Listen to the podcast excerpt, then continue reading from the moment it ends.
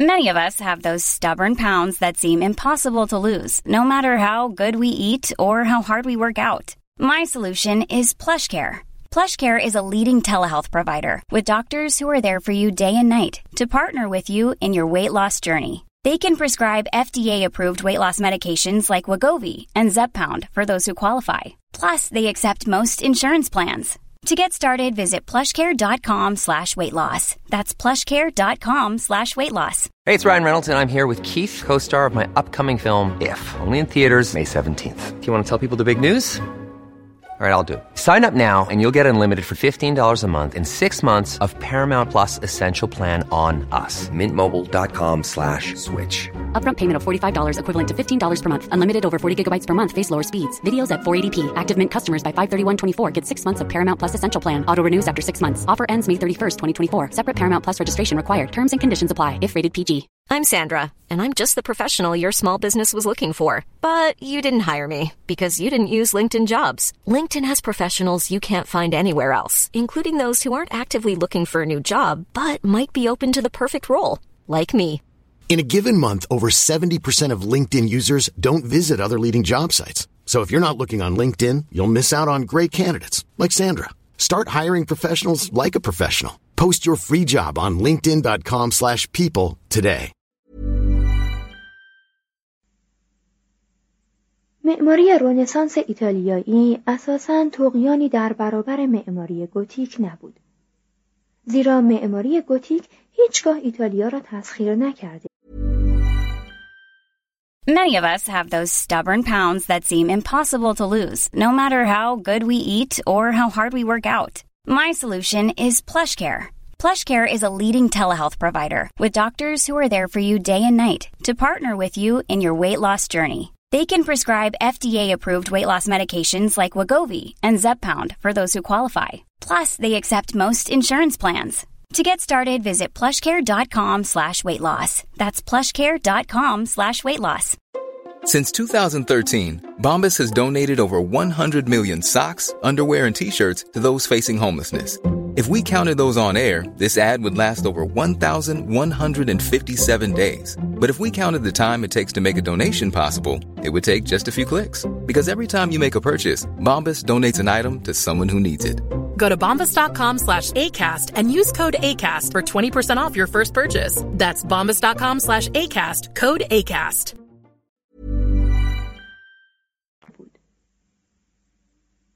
هر نوع سبک و نفوذی در تجربه‌های معماری قرن‌های 14 و 15 سهم خاص خود را داشت. ستون‌های قطور و طاقی‌های مدور رومانسک لومبارد، شکل صلیبی یونانی برخی از نقشه‌های کف، پیچک‌ها و گنبدهای بیزانسی، ظرافت شکوهمند برج‌های ناقوس که مناره‌های مساجد اسلامی را به یاد می‌آوردند، ستون‌های ظریف رواق‌های توسکانی که رواق مساجد یا بناهای کلاسیک را در خاطر زنده می‌ساختند، سقف‌های ستوندار انگلستان و آلمان، طاق و تویزه و قوس جناغی و تزئینات توری گوتیک، شکوه موزون نمای پیشین رومی و بالاتر از همه استحکام ساده شبستان‌های باسیلیکایی که دیوارهای اصلی آن به کمک دیوارهای راهه‌های جانبی نگاهداری می‌شدند، همه اینها تا آن زمان که اومانیست‌ها دید معماری خویش را به خرابه‌های روم دوختند، در ایتالیا به نحو ثمربخشی در هم آمیخته بودند. در آن زمان سقف‌های ستوندار ویران شده فروم که از میان غبار قرون وسطا سر برمی‌آوردند، به دیده مردم ایتالیا از شگفتی‌های بیزانسی ونیز، شکوه بیروح کلیسای شارتر، عظمت ناپایدار کلیسای شهر بووه یا غنای رازورانه رواق کلیسای آمین زیباتر می‌نمودند. با پایدار شدن تدریجی گذشته مدفون اما زنده، رویا و شور هنرمندانی چون برونلسکی، آلبرتی، میکلوتسو، میکلانژ و رافائل این شد که دوباره به ساختن ستونهای مدور ظریفی بپردازند که بر پاسنگ‌های بزرگ استوار باشند و شادمانه تاجی از سرستون گل و بوته‌دار بر سر داشته باشند و با آرشیتراوهای تزلزل ناپذیر استحکام یافته باشند. وازاری میهم پرست چنین نوشته است: درباره فیلیپو برونلسکی میتوان گفت مردی بود که از آسمان به ارمغان آمده بود تا به معماری پس از قرنها گمراهی و سرگردانی شکل‌های تازه بخشد. فیلیپو نیز مانند بسیاری از هنرمندان ایتالیایی عصر رنسانس کار هنری را با زرگری آغاز کرد. سپس کم کم به مجسمه سازی روی آورد و مدتی با دوناتلو به رقابت دوستانه پرداخت. وی در قراردادی برای طرح نقش‌های برجسته درهای مفرقی تعمیدگاه فلورانس با دوناتلو و گیبرتی به رقابت برخاست. اما وقتی طرح‌های گیبرتی را دید، به برتری آنها بر طرح‌های خود اذعان کرد و با دوناتلو برای آموزش فن مناظر و مرایا و طراحی فلورانس را به قصد روم ترک کرد. معماری باستانی و قرون وسطایی روم او را مفتون خود ساخت. تمام بخش‌های بناهای بزرگ را دقیقاً بررسی و اندازه‌گیری کرد. از آن میان گنبد معبد آگریپا پانتئون به پهنای 47 متر بیش از همه تحسین او را برانگیخت و بر آن شد تا بر بالای کلیسای ناتمام سانتا ماریا دل فیوره در زادگاه خیش چنین گنبدی برپا کند. وی به موقع به فلورانس بازگشت تا در کنفرانس معماران و مهندسانی که برای مشاوره درباره مشکل طرح سقفی برای جایگاه 8 وجهی همسرایان کلیسای فلورانس به قطر 42 متر تشکیل شده بود شرکت جوید. فیلیپو طرحی برای ساختمان گنبد ارائه داد، اما شرکت کنندگان در کنفرانس فشار گسترده چنین سقف گنبدی عظیمی را بر دیوارهایی که حمایت پشتبند خارجی یا شاه تیرهای داخلی را نداشت مانعی در راه اجرای این طرح دانستند.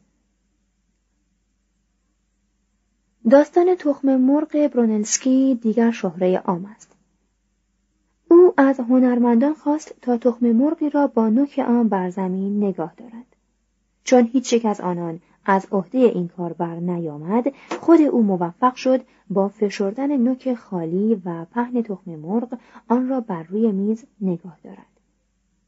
وقتی معماران اعتراض کردند که این کار از دست آنان نیز ساخته بود، برونلسکی پاسخ داد: هرگاه گنبد پیشنهادی او نیز بر بالای کلیسا ساخته میشد، همه همان ادعا را می‌کردند که آنها هم می‌توانند چنین گنبدی برپا کنند. مأموریت ساختمان گنبد را به او سپردند. برونلسکی 14 سال، یعنی از 1420 تا 1434 متناوباً بر سر این کار زحمت کشید. با هزاران مشکل دست و پنجه نرم کرد و سقف گنبدی را به نحو مخاطره آمیزی به اندازه 40.5 متر بلندتر از نوک دیواره‌های نگهدارنده آن بالا برد. سرانجام ساختمان به پایان رسید و استوار بر جای ایستاد. همه مردم شهر به آن به عنوان نخستین و به استثنای یک بنای دیگر تهور آمیزترین دستاورد معماری رنسانس افتخار کردند. یک قرن بعد، هنگامی که میکلانژ گنبد کلیسای سان پیترو را طرح‌ریزی کرد و به او گفته شد که فرصتی داشته است تا اثری برجسته تر از کار برونلسکی احداث کند، پاسخ داد: من گنبدی که خواهر همان گنبد است خواهم ساخت، بزرگتر، اما نه زیباتر. سقف گنبدی با شکوه و رنگارنگ هنوز بر دامن تپه‌های توسکان تا شعاع چندین کیلومتر چون بستری از گل رز بر فراز بام‌های سرخفام فلورانس می‌درخشد. هرچند فیلیپو در سبک معماری خیش از پانتئون الهام گرفته بود، در ساختمان کلیسای فلورانس با دادن انحنا به گنبد آن در طول خطوط طاق نوکتیز گوتیک سبک خیش را به نحو دلپذیری با معماری گوتیک توسکان در هم آمیخت. اما در بناهایی که اجازه داشت ساختمان آنها را از پی طراحی کند، فیلیپو انقلاب کلاسیک خیش را در معماری کاملتر و نمایانتر ساخت. در سال 1419 ساختمان کلیسای سان لورنزو را برای پدر کوزیمو آغاز کرد و گرچه تنها ساختمان صندوقخانه قدیمی این کلیسا را به پایان رسانید، در طرح آن از شکل باسیلیکایی، ستونها و اسپرها و طاق معماری رومانسک به عنوان عناصر طرح ساختمان استفاده کرد. در دیرهای سانتا کروچه برای خواندن پاتسی نمازخانه زیبایی ساخت که بار دیگر یادآور گنبد و ایوان ستوندار پانتئون بود و در همان دیرها ورودی شکوهمند مستطیل شکلی با ستونهای شیاردار، سرستونهای گلابوته‌دار، آرشیتراوهای کنده‌کاری، قاب تزئینی مستدیر برجسته کاری ساخت که سبک آن برای 100,000 ورودی دیگر در عصر رنسانس سرمشق قرار گرفت و هنوز نمونه‌های آن همه جا در اروپای باختری و امریکا به چشم می‌خورد. فیلیپو ساختمان کلیسای سانتو اسپریتو را بر اساس طرح‌های کلاسیک آغاز کرد. اما هنوز دیوارهای آن از زمین بالاتر نرفته بود که چشم از جهان فرو بست. در سال 1446 جسدش را به نحوی با شکوه در کلیسای فلورانس در زیر گنبدی که به دست خود او ساخته شده بود نهادند و مردم فلورانس از کوزیمو گرفته تا کارگران ساده‌ای که در ساختمان گنبد دست داشتند به آنجا آمدند تا بر اینکه نوابغ هم باید بمیرند زاری کنند.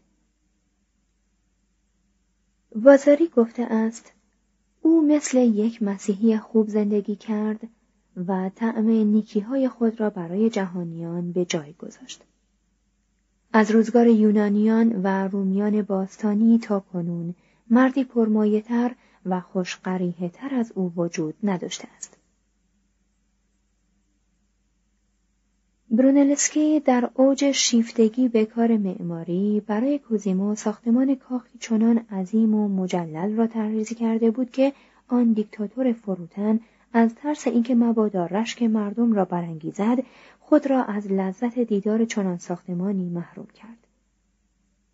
در عوض میکلوتسو دی بارتولومئو را مأمور ساخت در سال 1444 تا برای او، خانواده اش و دفاترش کاخ کنونی مدیچی یا ریکاردی را بنا کند که دیوارهای سنگی قطور و عاری از آرایش آن نمودار آشفتگی اجتماعی، دشمنی خانوادگی و ترس روزانه از خشونت یا شورش در اوضاع سیاسی فلورانس آن روز بود.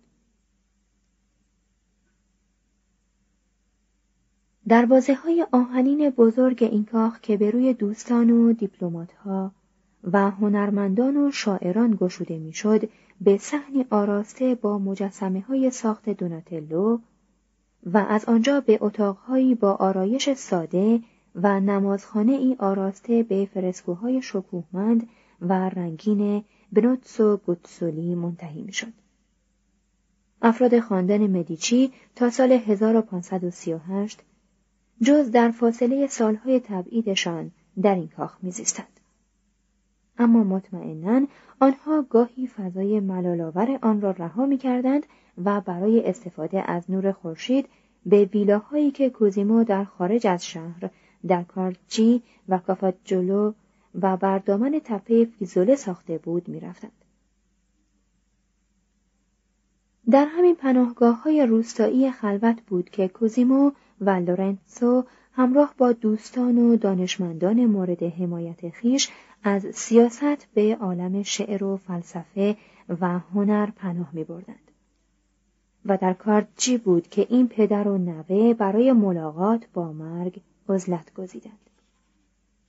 کوزیمو که گاهگاهی درباره جهان دیگر می‌اندیشید، مبالغ گزافی برای احداث صومعه‌ای در فیزوله و تجدید بنای دیر سان مارکو به صورتی مناسبتر و بزرگتر بخشید. در اینجا میکلوتسو دیرهای زیبا، کتابخانه‌ای برای کتاب‌های نیکولی و همچنین حجره‌ای ساخت که کوزیمو گاهی حتی از نزد دوستان خیش به آن پناه می‌برد و در آنجا روزی را به تفکر و دعا می‌گذراند. در این کارهای متحورانه میکلوتسو معمار مورد علاقه کوزیمو و دوست وفادار او بود که او را در تبعید همراهی کرد و هم با او به فلورانس بازگشت. پس از آن چیزی نگذشت که شورای شهر برای جلوگیری از فرو ریختن احتمالی کاخ وکیو وظیفه حساس مرمت کردن و استحکام بخشیدن به آن را به میکلوتسو سپرد. او کلیسای سانتیسیما آنونتسیاتا را نیز مرمت کرد. تاقچه جاپیکره زیبایی برای آن ساخت و با تزیین آن با مجسمه یحیای تعمید دهنده نشان داد که مجسمه ساز قابلی هم هست. برای پیرو فرزند کوزیمو نیز نمازخانه با شکوهی از سنگ مرمر در کلیسای سان مینیاتو که بر دامن تپه‌ای واقع است بنا کرد. میکلوتسو در طراحی و حکاکی نقش دلانگیز سکوی وز بر نمای کلیسای جامع پراتو با دوناتلو همکاری کرد. میکلوتسو در آن عصر در هر کشور دیگری که بود میتوانست دسته‌ای از معماران را به پیروی خود وادارد و آنها را رهبری کند.